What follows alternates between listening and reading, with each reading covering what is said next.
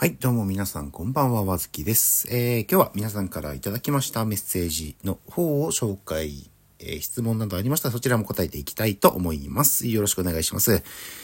えー、では早速いきたいと思います。ラジオネームダイダヤさんですね、ありがとうございます。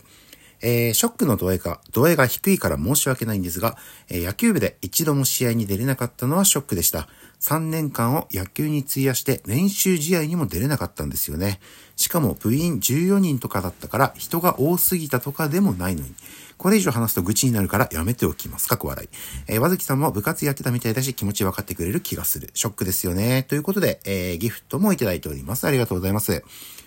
え、これなんででしょうね。あの、じゅうよにんとかだったら、ね、いち、まあ野球きゅうにんで、出れると、出れるというかもう監督さんとかどうなんですかね。こうなんか出してくれそうな、特にね、例えば、あの、まあ勝手に高校のさんねんかんなのかなと思ってますけど、だとすればね、記念に、少なくとも記念にとかね、出してくれたりするようなもんだと思うんですが、なんか理由があったんですかね。あの、自分はあの中学校と高校はさんねんかんさんねんかんそれぞれ吹奏楽部に入ってまして、そちらの方ではですね、えっとまあどっちも人が少なくてですね、あの強制的にほぼスタなんていうんですか、まあ吹奏楽部にもね、まあ多分スタメンとかスタメンっては言わないですけど、まああのいち軍に軍とかあるかもしれないですけど、うちのところはね、あの部員がそもそも少なかったんで、もう強制的にえーやらされるっていうのがね、もちろんあったんで、吹奏楽の方でもまあマーチングっていうあのまあね、そういうやつの方でも、まあ普通に出てたんですが、あのー、行ってないと思いますね。小学校の時にですね、あの、ごねんせいとろくねんせいの時に、なんか強制的になんか入らなきゃいけないみたいな、なんかあったんですよね。それで、えー、ごねんせいとろくねんせいの時だけ、そのにねんかんだけ、えー、野球部に、まあいわゆるスポ少ですよね。スポーツ少年団的なやつですけど、えー、入ってまして、えー、まあもちろんスタメンではないですし、まあそんなにね、上手い方でもなかったし、あれなんですけど、まあ、打球、打球っていうか、まあ、打つのはまあ、そこそこ、そこそこみたいなね、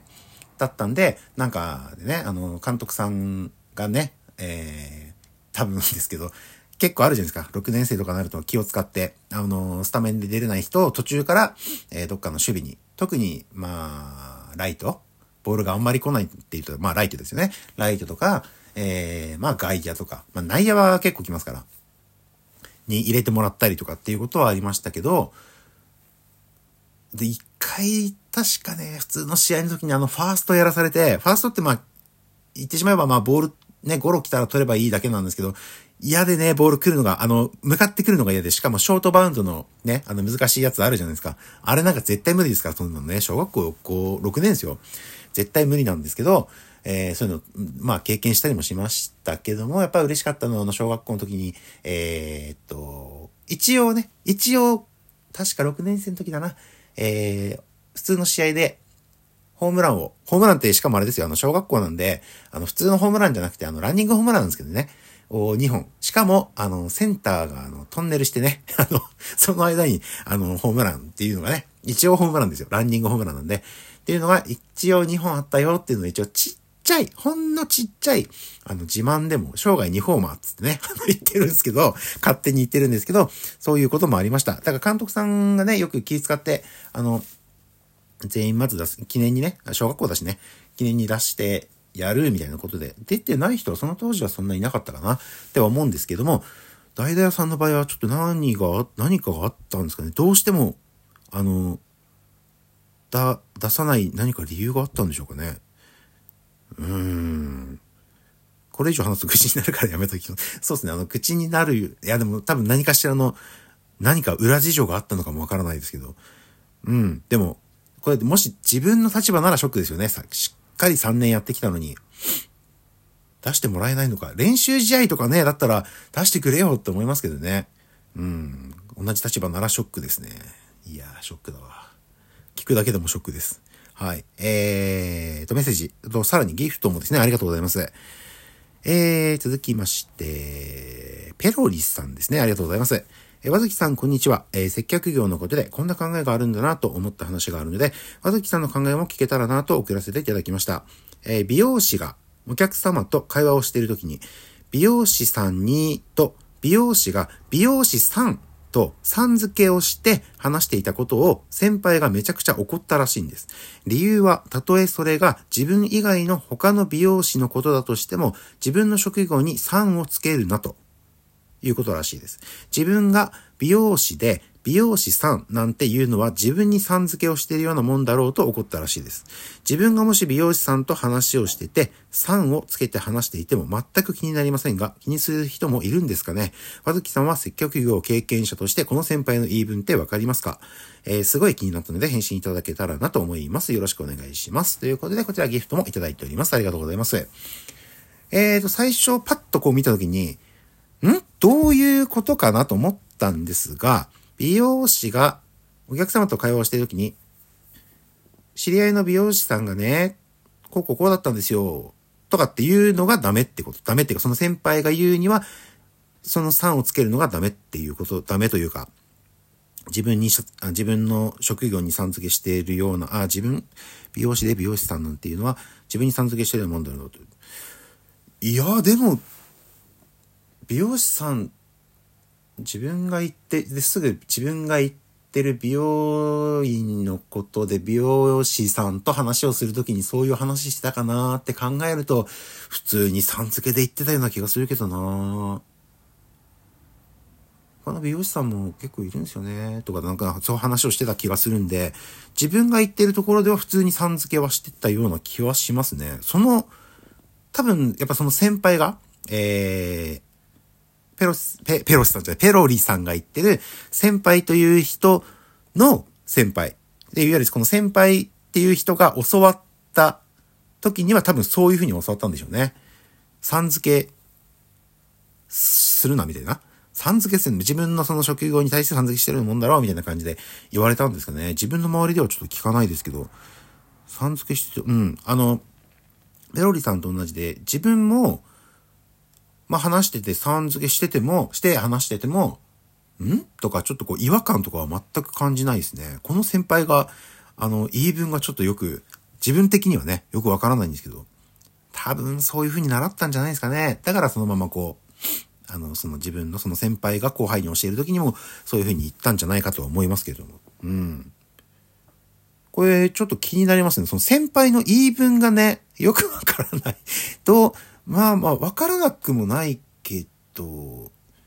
まあ自分にさん付けしてるようなもん、うーん、どうなんだろう。でも自分の周りにはちょっとこういう人はあんまり、こういう人ってこの、えっと、先輩みたいに、その先輩が怒ったみたいに、さん付けをするのがなんか変だな、変だよっていうことはあんまり聞かないし、自分も気にならないですかね。うん。美容院さんと、あ、美容師さんと話してて、うちの美容師こうこうこうで、あ、うちの美容師さんもこうこうこうでとかって言われても、えー、そうなんですかって別に普通に話してた気がするんで気にならないかな。うん。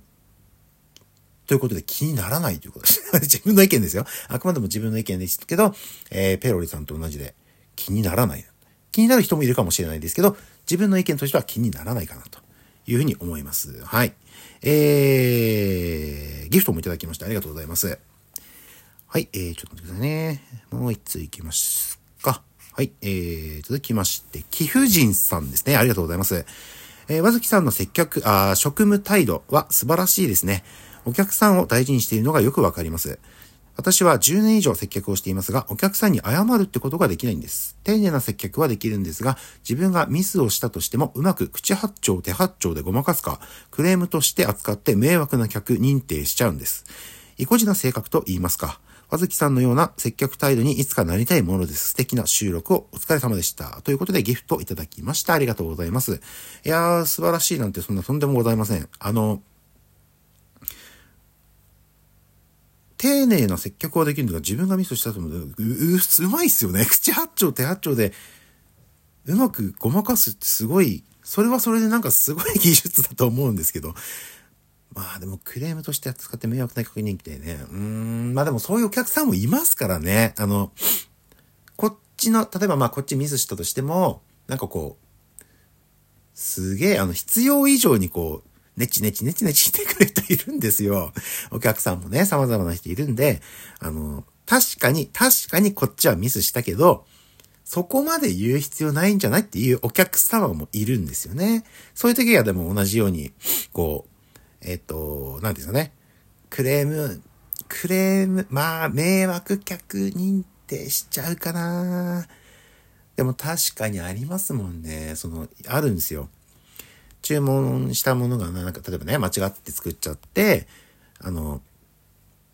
普通ならまあ、あの、すいません違うんですけど、とかって言えばまあ、例えば返金対応だったら新しいものを作るとかなんですけど、それをね、必要以上にこう、ねちねちねちねちいつまでも言ってるようなお客様がいるんですよ。そうなるとね、確かにクレームって思っちゃうけどね。ある意味あるあるかな、これは。自分も確かにあるあるのような感じがします。いや、でも、いやでも口八丁手八丁でごまかせるのはある意味すごいと思うので、ええ、そのまま頑張っていただいて、いやでも自分のような接客態度になりたい、いやでもそんな、ただ単純に接客が今のところは苦じゃなく昔も、えー、楽しくやってたなっていう時があったぐらいのもので、接客態度すごいとはねなかなか自分では思わないですけども、まあでも本当に今でも接客やってますが、まあ苦はないですかね。変な人が来た時も、ああなんか変な人来たわぐらいの軽い気持ちでやったりしてるんで、うん。まあまあまあでも、えー、いやいやいつかなりたいものです。きっとな、いや自分がすごいってわけじゃないですけど、きっとなれます。頑張れば。はい。でもじゅうねんやってるんでね、接客業やってる方だったらもうもうベテランの域ですよ。はい。でもそこからこう変に崩すとね、また自分のあれがね、崩れちゃう時はあると思うんで、そこは維持しつつという感じで頑張っていただけたらと思いましょう。思いましょう。頑張っていただきたいと思います。といったところで本日はこれくらいにしておきたいと思います。ありがとうございました。失礼します。